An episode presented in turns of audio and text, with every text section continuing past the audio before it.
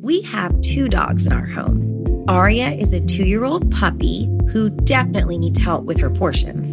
And Nala is a 10 year old dog who is living a great life, and we want to keep feeding her well so she can hang in there with us for a lot longer. The farmer's dog makes it easy to keep them healthy, which can give you more quality years with them. The farmer's dog makes and delivers fresh, healthy dog food it's recommended by vets, nutritionally balanced, and made from human grade ingredients in safe, clean kitchens. It's the best option for dogs at all life stages. It doesn't matter if your dog is young or old, it's always the right time to begin investing in their health, helping you live more healthy, happy, and full years together. You can get 50% off your first box at thefarmersdog.com slash vanished. Let the farmer's dog know we sent you. Use our code or click podcast after you sign up for your first box. From Tenderfoot TV in Atlanta, this is Up and Vanished Q&A.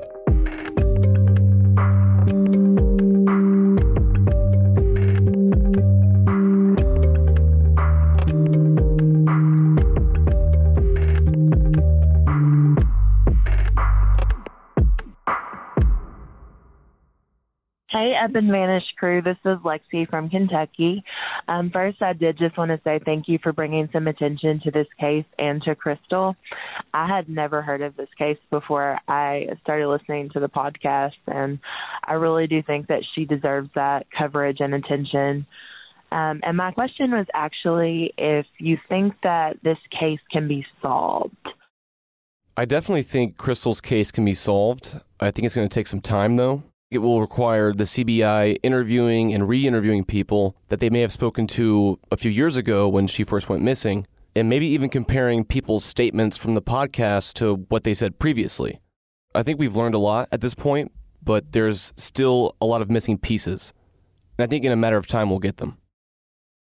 Hi, my name is Jordan from Kennesaw, Georgia, and my question is Are you guys prepared not to have the same closure as you did with the Tara Grinstead case? And by that, I mean having an arrest in the case, kind of know what's going on. Also, when this podcast is over, are you guys still going to go out to Colorado and see what's going on with Kristal and as well as keeping up with Kristal's case? Uh, thank you so much. I just wanted some more information on this. Hey, Jordan, that's a great question. No one, including myself, could have predicted how season one unfolded with Tara Grinstead's case. The two arrests came out of nowhere 12 years later, a complete shock to me and the whole community of Ocilla. Obviously, I want the same result for Kristal's case, but there are so many factors that we can't control. One, I can't arrest anybody. All I can do is expose the truth, find new information, and hopefully just get people talking again. In Tara Grinstead's case, that proved to be extremely helpful. I think now, in Kristal's case, most of the main players are talking, but there's still a few people hiding out there. After season two of the podcast ends, we'll always continue to cover Kristal's story. Whether that means going to Colorado, interviewing suspects, talking to her family, we'll never stop exploring her disappearance. And I think now we may have a new opportunity with the TV show to cover it in a whole different way, which is what we're all hoping for. Hey, this is Austin from Warner Robins, Georgia. Uh, I've really been enjoying this season. Uh, I just had a question. I noticed that in Catfish's interview, one thing that he repeatedly kept mentioning was that he hasn't listened to one second of one minute of any of the podcasts. I know you weren't even accusing him of anything, really. He was just trying so hard to convince you of his innocence. And to me, that kind of made him look more guilty. And I noticed also, you know, that Maurice Godwin had mentioned that someone who possibly is involved will try to distance himself as far as possible from the victim and the crime. So with him saying that he doesn't listen to the podcast at all, it's just trying to push himself as far away from the whole situation. So anyway, I'd just like to know your opinion on that. Uh, I've really been, again, I've really been enjoying this season. Can't wait to see more, and also can't wait to see you on TV this Monday. Thanks. Hey, Austin, that's a great question. I don't really want to weigh in on whether Catfish is innocent or guilty because I simply just don't know. I am thankful that Catfish talked to me on record because I think either way, people in the community of Crestone got to hear his side of the story, however jumbled it may be, and in a way draw their own conclusions. I did find it interesting that he kept bringing up that he hasn't listened to the podcast. In my opinion, if I was him, I would want to know what people were saying about me. But that's just me. Hi, Payne. My name's Allison. I'm from the San Francisco Bay Area, and I have a question about the most recent episode, The Search.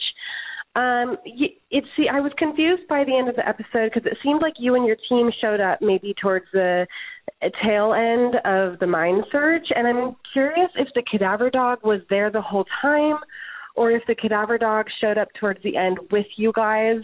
Um, it seemed clear that the two or three mines that the podcast, you know, was able to record, the dog didn't find anything. But I'm just curious, like, what was the overall end result of that? Did the cadaver dog find anything?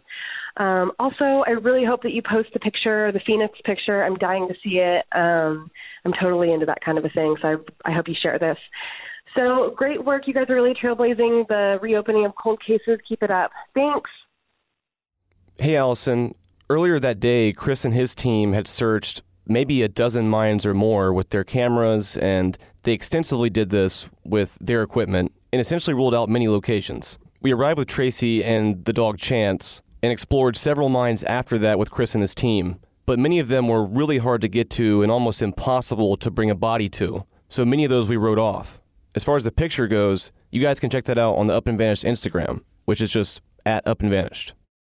Hey, this is Casey. I listen in Mississippi, and I was just wondering if y'all took the dogs to Kristal's apartment and also to where the last drum circle was at. Thanks. Keep up the good work. Bye. So, just to cover all the bases, we did take the dogs to the area where the drum circle happens, but we couldn't bring the cadaver dog to Kristal's apartment because there's current residents there. Do you ever wish you could become a detective and help find the clues to the case? How about all of that in a mobile game that you can take anywhere? In June's Journey, each scene leads to a new, thrilling storyline. Uncover the mystery of June's sister's murder and find out about scandalous family secrets. The gameplay lets you find hidden clues as you investigate a murder mystery. Escape to a bygone age of mystery, danger, and romance. Let your imagination run wild when decorating your island estate and collect scraps of information to fill your photo album and learn more about each character. Whether you're craving a good mystery or looking for an escape, you can immerse yourself in the world of June Parker. June's Journey is a hidden object mystery game with a captivating detective story taking you back to the glamour of the 1920s with a diverse cast of characters. Each new scene takes you further through a thrilling murder mystery story that sets the main protagonist, June Parker, on a quest to solve the murder of her sister and uncover her family's many secrets.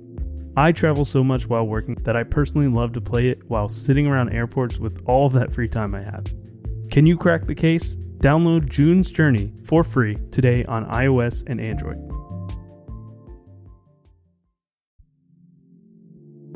Do you ever wish you could become a detective and help find the clues to the case? How about all of that in a mobile game that you can take anywhere? In June's Journey, each scene leads to a new, thrilling storyline. Uncover the mystery of June's sister's murder and find out about scandalous family secrets. The gameplay lets you find hidden clues as you investigate a murder mystery. Escape to a bygone age of mystery, danger, and romance. Let your imagination run wild when decorating your island estate and collect scraps of information to fill your photo album and learn more about each character. Whether you're craving a good mystery or looking for an escape, you can immerse yourself in the world of June Parker. June's Journey is a hidden object mystery game with a captivating detective story taking you back to the glamour of the 1920s with a diverse cast of characters. Each new scene takes you further through a thrilling murder mystery story that sets the main protagonist, June Parker, on a quest to solve the murder of her sister and uncover her family's many secrets. I travel so much while working that I personally love to play it while sitting around airports with all that free time I have. Can you crack the case? Download June's Journey for free today on iOS and Android. Hello, this is David from California. I've watched or been listening to uh, both uh, first season, second season of Up and Vanished, and it's been great. Um, I've enjoyed both of them thoroughly. Um, I do have uh, a question. Uh, I was actually wondering about checking the mine shafts, uh, and then was interesting because I was thinking, you know, why don't they use cadaver dogs? The next thing I know, that's what's going on. But I also had the question uh, that there was one episode. I don't know if I remember all the details. Uh, that they somebody chased the I think orange van down uh, whatever roads and ended up. It seemed like they were going towards a mine shaft, uh, and I was been wondering, is that uh, one of the shafts that they checked? That that was never mentioned in the episode, but to me it seems like that would be uh, a logical place to check uh, with the cadaver dogs and and all that. So just was curious about that. Wanted to see if I could uh, get some answers on it. And again, I appreciate your show. Keep up the good work, and uh, thank you very much. Bye. Before we got to Crestone that day, we sat down with Tracy and made a hit list of all the significant locations that we've learned about throughout the podcast. Many of these places we did not mention in the podcast itself because we didn't want to reveal that we even knew about them. As far as all the places involved in the gold van story, we brought Chance there, but he didn't hit on anything. But I do want to mention this area is extremely hard to search. The terrain itself is almost impossible to navigate. And even though we didn't find Kristal this time, Chris, Tracy, and myself were able to rule out a bunch of places. Hey, Payne, this is Ray from Florida. Just had a couple questions, um, mostly to do with Kristal's background. I know she went to Crestone, and I'm trying to figure out why she left Akasha, at least partially, with her ex-husband. And I guess that was either to get away from the drugs or whatever. But it just seems strange that she would leave her daughter and then be hanging out with these sketchy people again. Anyway, I think that was the main question. Um, some more background information would be awesome. That's a good question. I think an important distinction is that Kristal brought Kasha back to Denver. Kasha was with Kristal in Gunnison before Kristal went to Crestone, and Kristal was struggling and at that time in her life, and so she actively brought Kasha back to Denver, where Kasha was born, to stay with Eli because she knew she was struggling. When she went to Crestone, it, I don't think it was her intention to be hanging out with, as you put it, a sketchy crowd. Um, I think that's just how things played out from there. Hi, team. This is Lindsay from Kansas City, Missouri. Love your podcast. Um, I've listened since season one, and I'm enthralled with season two as well. Um, my question is this It seems like there are two Brians involved in this case. Now, one you guys have talked about being Kristal's ex boyfriend or her Crestone boyfriend. Um, but then it seems like in a lot of the interviews you have been doing that people have been talking about another Brian. And I know you don't like to um, release names until you have more information, so you're not um, accusing other people. But it seems like these two Brians might be connected. Um, and I just wondered if you could share more about that. Again, thanks so much. Love the podcast. For clarification, the Crestone boyfriend is not named Brian. So I think you might be thinking of one Brian. There are some people in this case with similar names or the same name, but for clarification, the Crestone boyfriend is not named Brian. So I think you're thinking of just one Brian there. Hey, Up and Vanished. Uh, this is Natalie from Austin, Texas.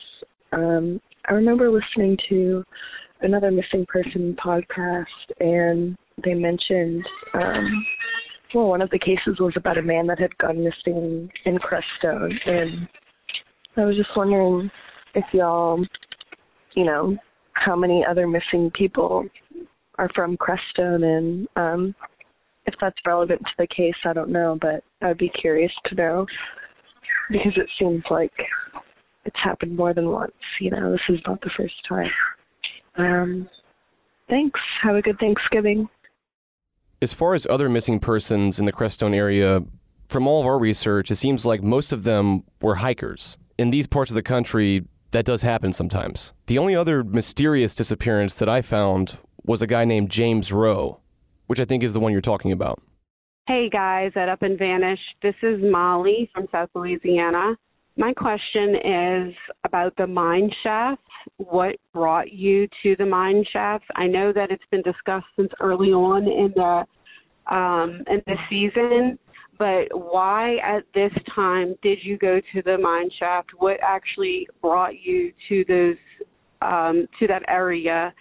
And my other question is the cadaver dogs that you had out there searching. Do they indicate on skeletal remains? Because I'm assuming at this point that um, that's the condition that Kristal's body would be in if she were to be found.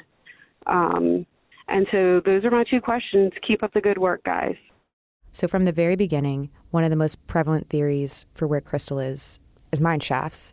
So, Chris Halsne from Fox News in Denver compiled a list of mine shafts in the area that seemed feasible for someone to get to in a reasonable amount of time. And those are the ones that he searched, and we joined him for that. As far as cadaver dogs go, they do indicate on skeletal remains. Did you kill Marlene Johnson? I think you're one of the first people to have actually asked. From WBUR and ZSP Media, this is Beyond All Repair, a new podcast about an unsolved murder that will leave you questioning everything. Somebody should be in jail for murdering my sister. A woman who's never been believed. As long as they think I have done this, then they're not looking for who actually did this. And that's what makes it a cold case. No, it's a botched case. And a search for the truth, once and for all. Wow, it just gets more interesting. Beyond All Repair. Listen and follow wherever you get your podcasts. Be careful. You're digging in a place that's been very peaceful for a while. Do it anyway. Dig.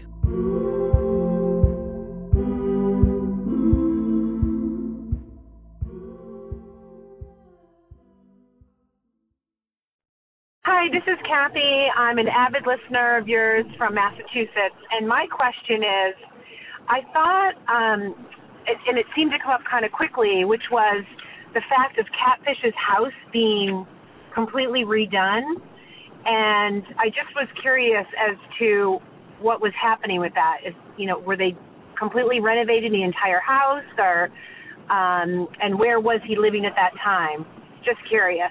Thank you. Great show. Hey, Kathy, great question. From what we could tell from the road, Catfish's house was being gutted in the sense of taking out the windows, all the furniture was completely gone. The first time we saw it, it had no windows on it. Then a few weeks later, they added windows. It seems like Catfish got kicked out or moved out, and whoever actually owns the property is preparing to sell it or rent it out to somebody else. But as far as the timing goes, having been there 17 or so years, as he says, it's strange that he left now. Hi, I have a question. I know that uh, Catfish had mentioned that she was larger than him and that he wouldn't be able to pick her up. Do we actually know what her height, weight, and if it was possible for her him to carry her? According to her entry in the missing persons database, Kristal was 5'6 and 155 pounds, so she was not 200 pounds like Catfish was saying. Hi, Payne. This is Eric in High Point, North Carolina. I have a question regarding the eyewitness account a few episodes back when the guy who said he was going home one night and thought he saw Catfish John in the pouring rain beside a van with a shovel and what appeared to be a body wrapped in sheets. The witness said when he got home, he and a friend took separate cars and followed the driver of the van onto a road leading into the valley but couldn't keep up. I wanted to know if investigators deemed this testimony credible and if so, have they concentrated their search efforts in the area along this road and in, in any of the mine shafts that may be in close proximity to this road? I just want to say, Payne, that you and your team have done an amazing job on this case. I really hope that we can get some answers and get some closure for Kristal's family. Thank you. Hey, Eric, as far as the gold van story goes, I initially learned about this from a screenshot of a message sent to Wayne Clark, the local deputy in Crestone. So law enforcement is definitely aware of this eyewitness account. As far as their own investigation into it, I know very little about that. I've talked to this person several times and tried to get as many details about this account as possible. But as far as how law enforcement is treating the situation, I don't really know much about that.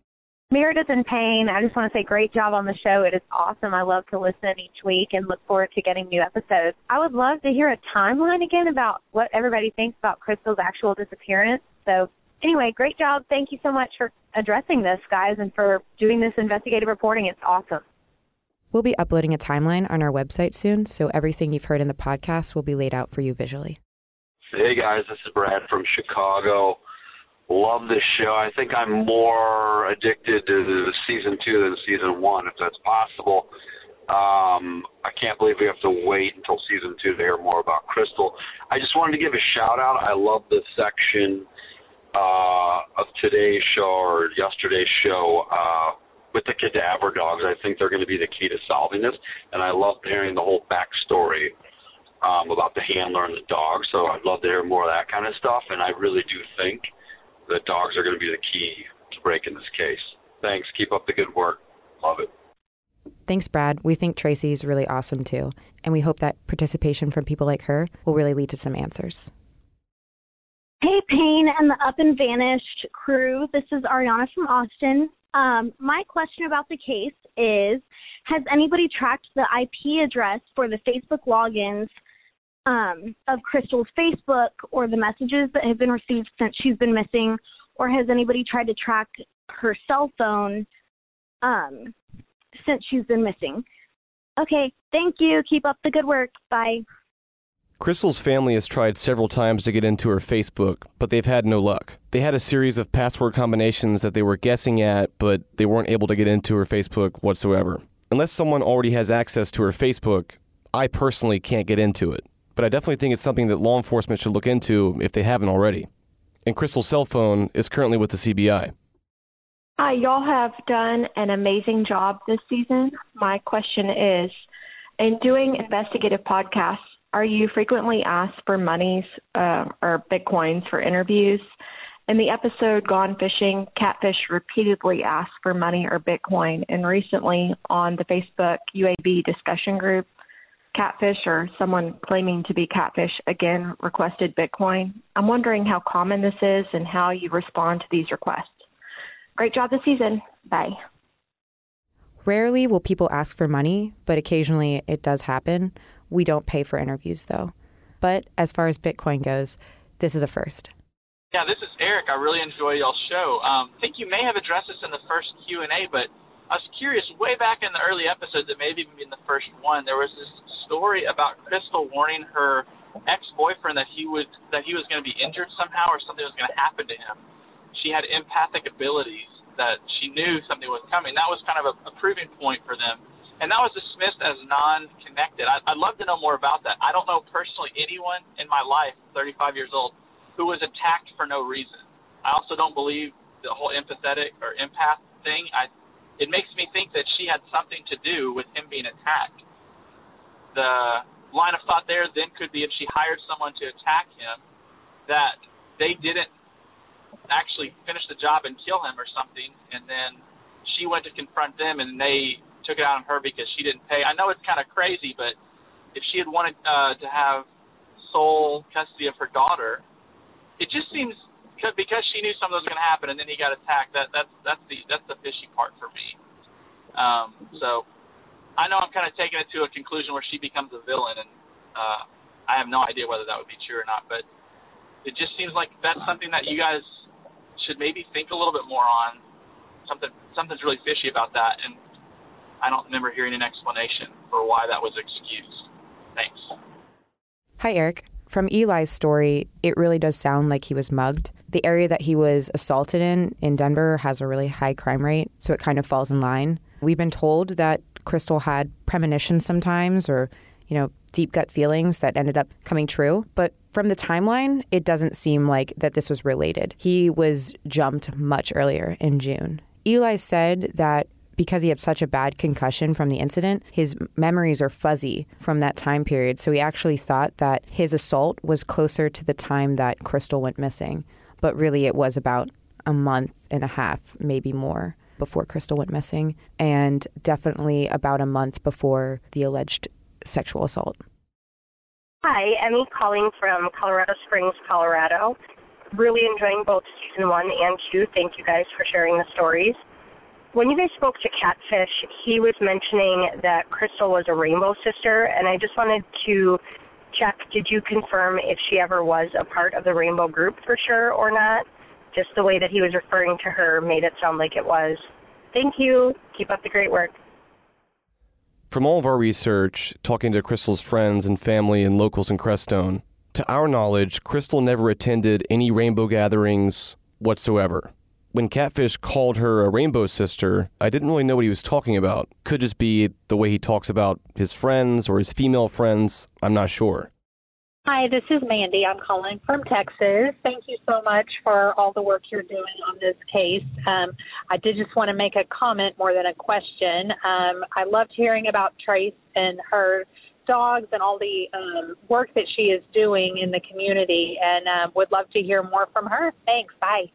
Hey, Mandy, we love Tracy Sargent, and there's actually another interview we did with Tracy for season one, Tara Grinstead's case, available now on the podcast feed. It's a bonus episode for the Oxygen TV special, and she goes into great depth about what she does and her personal involvement in Tara Grinstead's case.